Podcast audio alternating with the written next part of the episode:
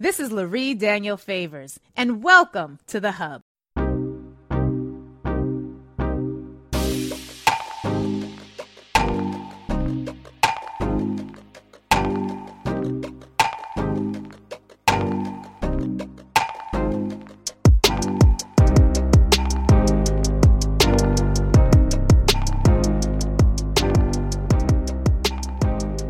We are here right now with our next guest.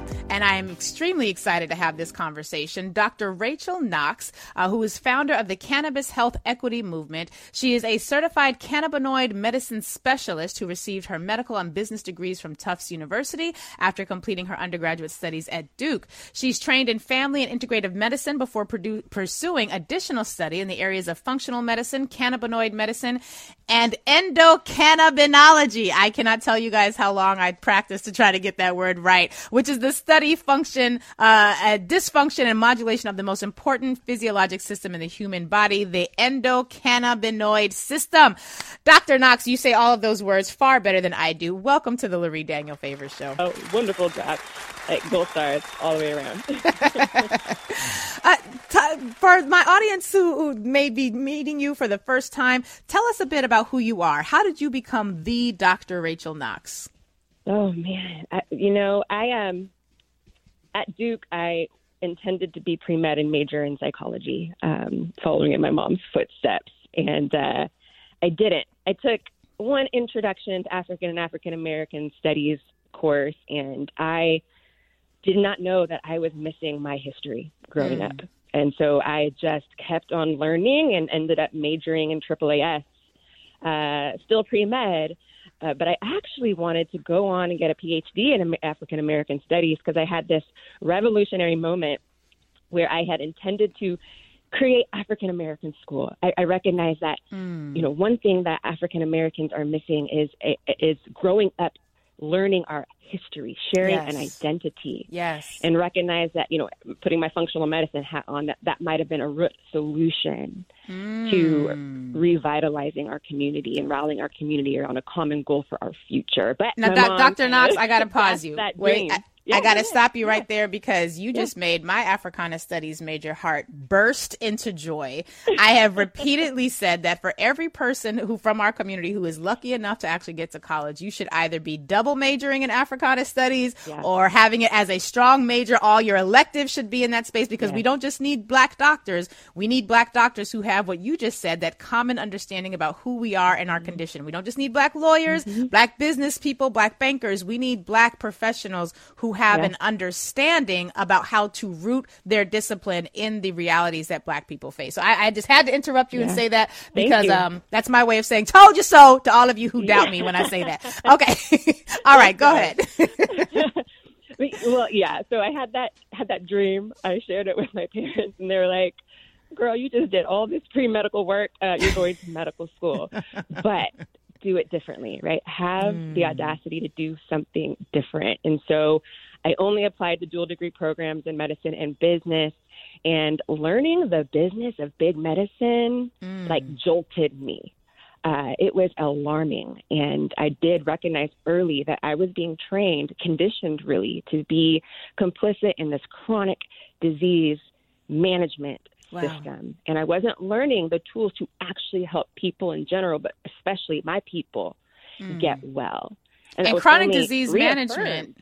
I just want to ask, just to be clear, chronic disease management is not the same thing as healing, right? Chronic disease management is we help you deal with your sickness for the long term. But that is a very different yeah, discipline than learning to heal you from the root causes right. of your illness. I just okay. I just want to make sure I was following mm-hmm. you correctly.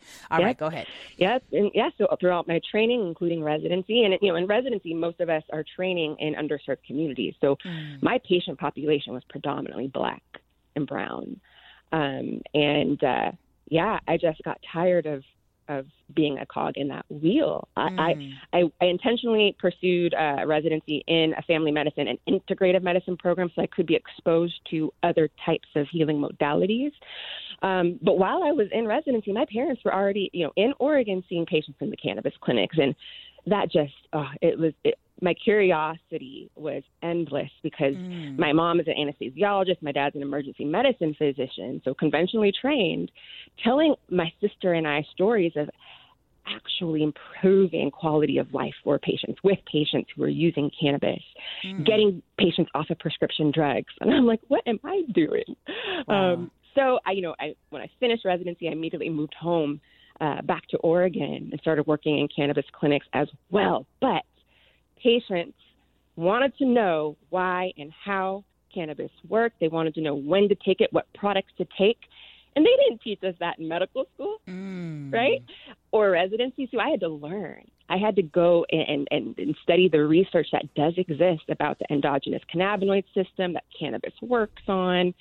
And that actually took me down a, a rabbit hole. And I learned that black slaves, African slaves, grew hemp in this country for centuries, right mm. alongside cotton. They didn't teach us that mm. in our Africana studies. Now, what were we that growing it for? Was it for self medicinal purposes? No, te- textiles. Um, wow. We weren't yet, uh, you know, uh, turning it into biofuels way back when, but hmm. textiles mm. was huge. Um, there was a moment in time where if you were a landowner in the United States, you had to grow hemp. That had to be one of the crops that you we, cultivated. I've never heard of this before. I yeah. I know cotton, this, I know sugar, is, I know tobacco. I don't know hemp as a as a primary. American growth product. This well, is... this history was whitewashed. Why? Because mm. of control the Controlled Substances Act, right? Mm. Medical doctors prescribed cannabis from the 1850s through the 1930s and 40s. In this country? Cannabis in this country, in the United States of America. Yeah, Eli huh. Lilly, uh, today's Pfizer, they created cannabis drugs. We wow. call them cannabis preparations. And cannabis was one of the three most prescribed remedies for almost a century in this country. So how do we get yeah. from that to where we are now, where we are cannabis is contributing to the mass incarceration of black and brown yeah. people? How do we go from uh-huh. prescribing it medicinally to criminalizing it racially? It's a sordid tale. Uh, you know, in the early 1910s, um, Popular Mechanics magazine uh, promoted a new machine called the decorticator that would have processed hemp incredibly faster. And that was a threat to our ideologues and, um, and industrialists at the time, the, you know, DuPonts and um, uh, Carnegie, Rockefeller, right, who had a lot of investment in new, new te- uh, textiles, nylon, rayon, petrochemical uh, uh fuel, right, mm. petrochemical pharmaceutical drugs, big paper empires, lumber empires, because – cannabis could be processed into biofuel, into textiles, into uh, materials stronger than steel. The first Model T car by Henry Ford was actually made out of hemp and fueled by hemp ethanol. So cannabis wow. was an immediate threat to these big industries. And with the help of our federal government, using racialized rhetoric at the time, they drove cannabis out of favor. It was very easy to target Mexican immigrants who used marijuana and mm. black people, particularly jazz musicians who used reefer, and and create this tale that this plant made people crazy and angry and violent, mm. so that the American public at large would also dismiss this plant. And kid you not, the American Medical Association defended cannabis mm. when the hmm. marijuana tax stamp was put before Congress. They wow. they they requested cannabis be researched. That request was denied. So, I, very ironically, in 1963, an Israeli organic chemist was funded by the U.S. government to begin studying this plant in Israel, mm. while in the United States it was illegal. Wow it seems that that is the the pattern for so many things in this country mm-hmm. just i my mind is a bit blown i have to pick up my chin off the floor yeah. particularly when you said that the first model t car was made with hemp and fueled uh, by hemp products and i yep. because my heart now is with you know we, we're seeing what's happening in new york we see what happened in new jersey mm-hmm. where state by state by state we are engaging in this piecemeal sort of legalization effort right. you've really been calling for for something a little different, I think, which is cannabis health yeah. equity. What yes. is it? What is cannabis health equity, and how? Why is it so relevant for what we're experiencing with cannabis yeah. currently? Well, this is why I already dropped the hint. Right, enslaved Africans. Mm. Cultivated a plant that helped make this country very wealthy, and not to mention on indigenous soil. Mm. So, nothing about the wealth that was created uh, through hemp cultivation early on can be attributed right to our, our white forebears. Wow. Um, however, they benefited the most from mm. this plant. So this is the real story of restitution and reparation and revitalization. And cannabis is the most unique tool uh, to invest in this process along with us. We, mm. along with our indigenous brothers and sisters, are owed for the wealth that this plant generated for this country, number mm. one. Number two, cannabis can innovate and iterate and derivate into endless products. We're talking about medical use or otherwise personal use, right? Mm. Um, so we can address medical problems with this plant. But not only that, we can create clothing. We can uh, eat this plant. Uh, hemp seed has the the, the uh, perfect omega 6 to omega 3 ratio that is required to create healthy cells within our body. Mm. Biofuel we can create from this plant. Building materials we can create from this plant. Not only that, this plant remediates soil. It repletes soil with necessary nutrients so that we can grow more nutritious foods. Um, we can use it as a crop rotator. We have, I, I think at this time, 50,000 and counting unique innovations out of this wow. one species across hemp and marijuana, right? We just, I call it all cannabis. And that tells me that we can leverage this plant and its economy mm. and how we're using its tax money, uh, its, its tax revenue, excuse me, to come up with real solutions, right? Real medical and real socio ecological solutions mm. that will heal our communities, beginning with the communities most ravaged by the war on drugs. That is our black community, followed by our indigenous and Latinx, according to the data.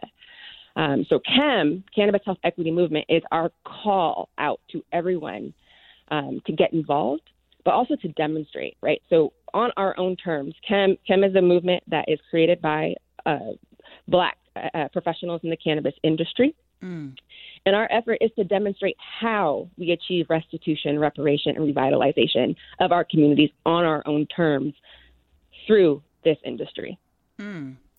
And now, you know, hearing you say all of that, what I what instantly raises up for me as a bit of a fear. So I'm hoping you can either tell me this fear is unfounded or say, "Nah, girl, you right on track."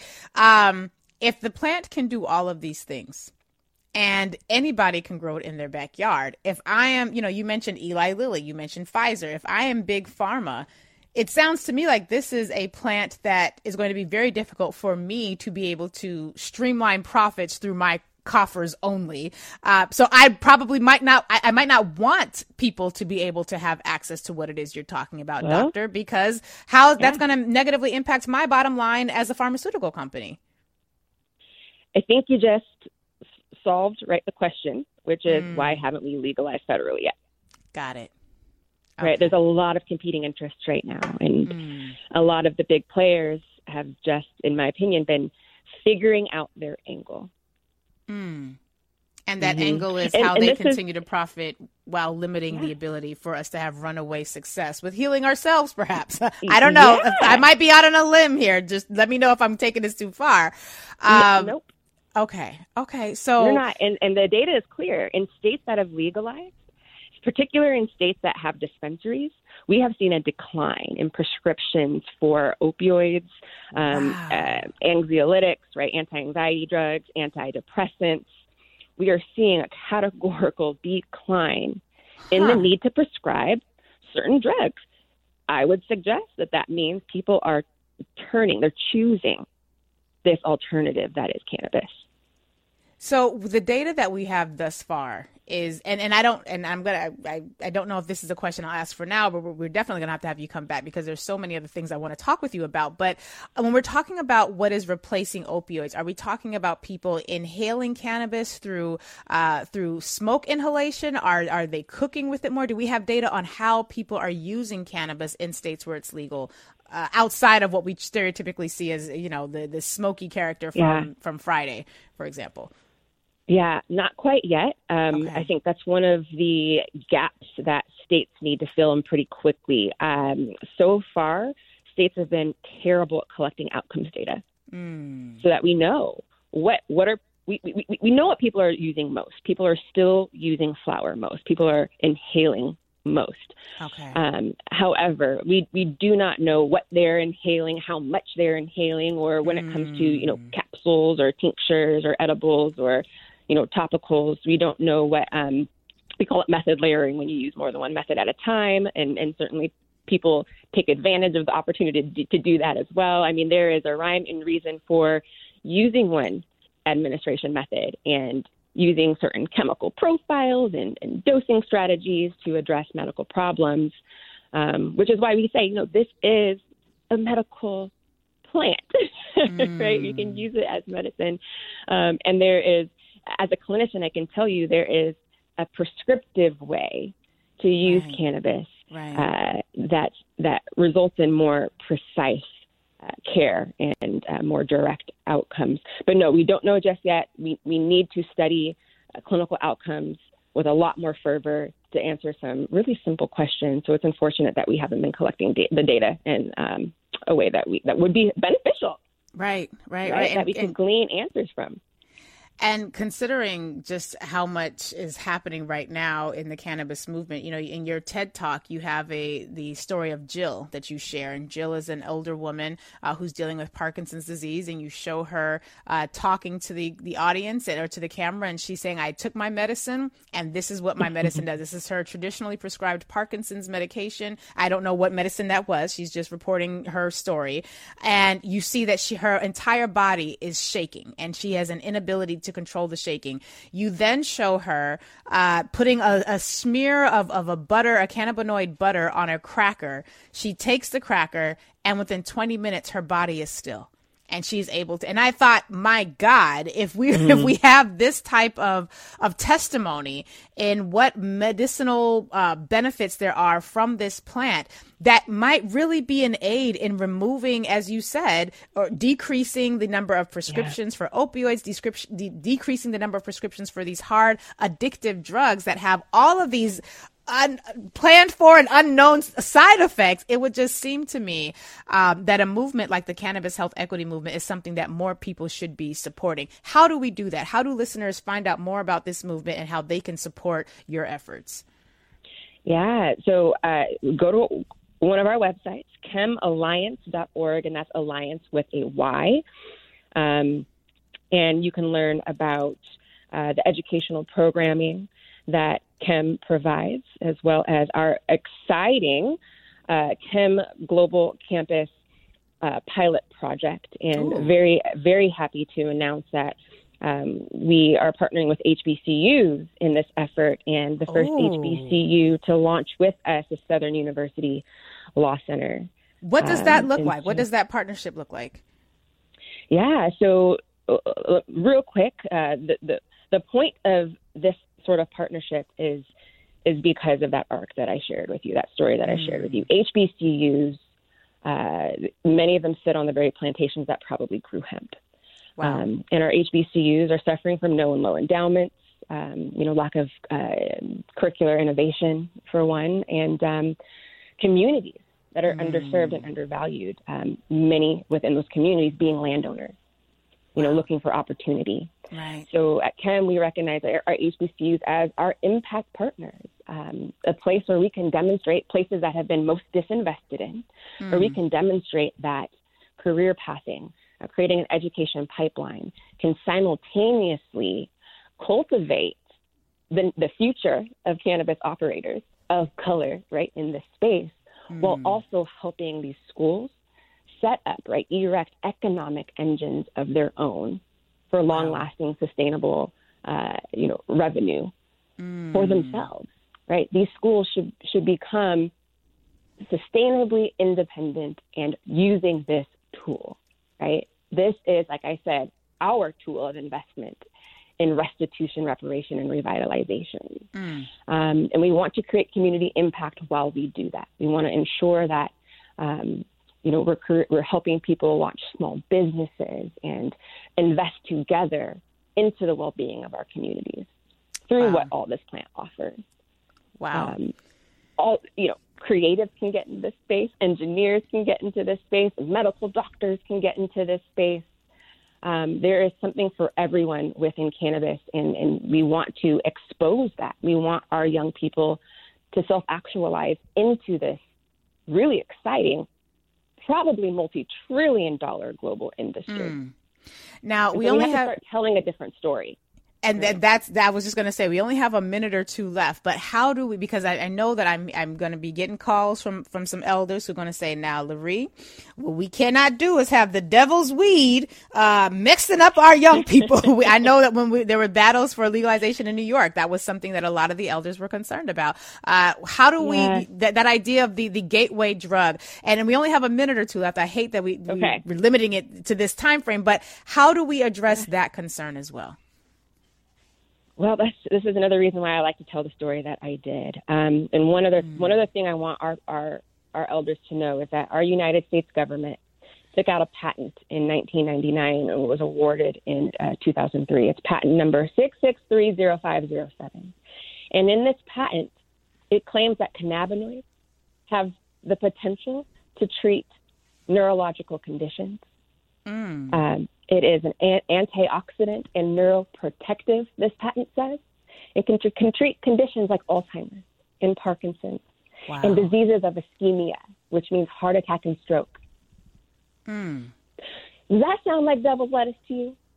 That sounds My like medicine goodness. to me. We have been sold a lie here.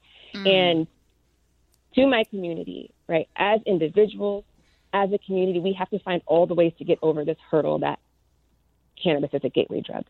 Mm. This is going to hold us back from reaping the full benefits of this plant that the cannabis health equity movement is trying to bring to our community. Mm. I'm a medical doctor. I talk to patients about using cannabis as medicine all the time. Wow. All the time.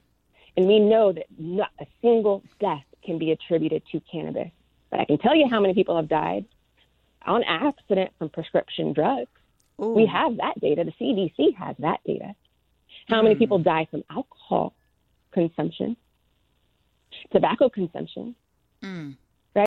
But cannabis has not directly caused a single death. And that's something so I don't somehow, think a lot of people realize that the, the way you put it like that, it's just, geez. we have been lied to. We have mm. been lied hmm. to, and I understand that we are suffering from decades of psychological trauma, let alone economic trauma and physical trauma um, because of the war on drugs, because of cannabis prohibition. But mm. at hmm. some point, we have to say enough is enough, and you're no longer going to wield this plant nor its criminalization against us. We're smarter than that.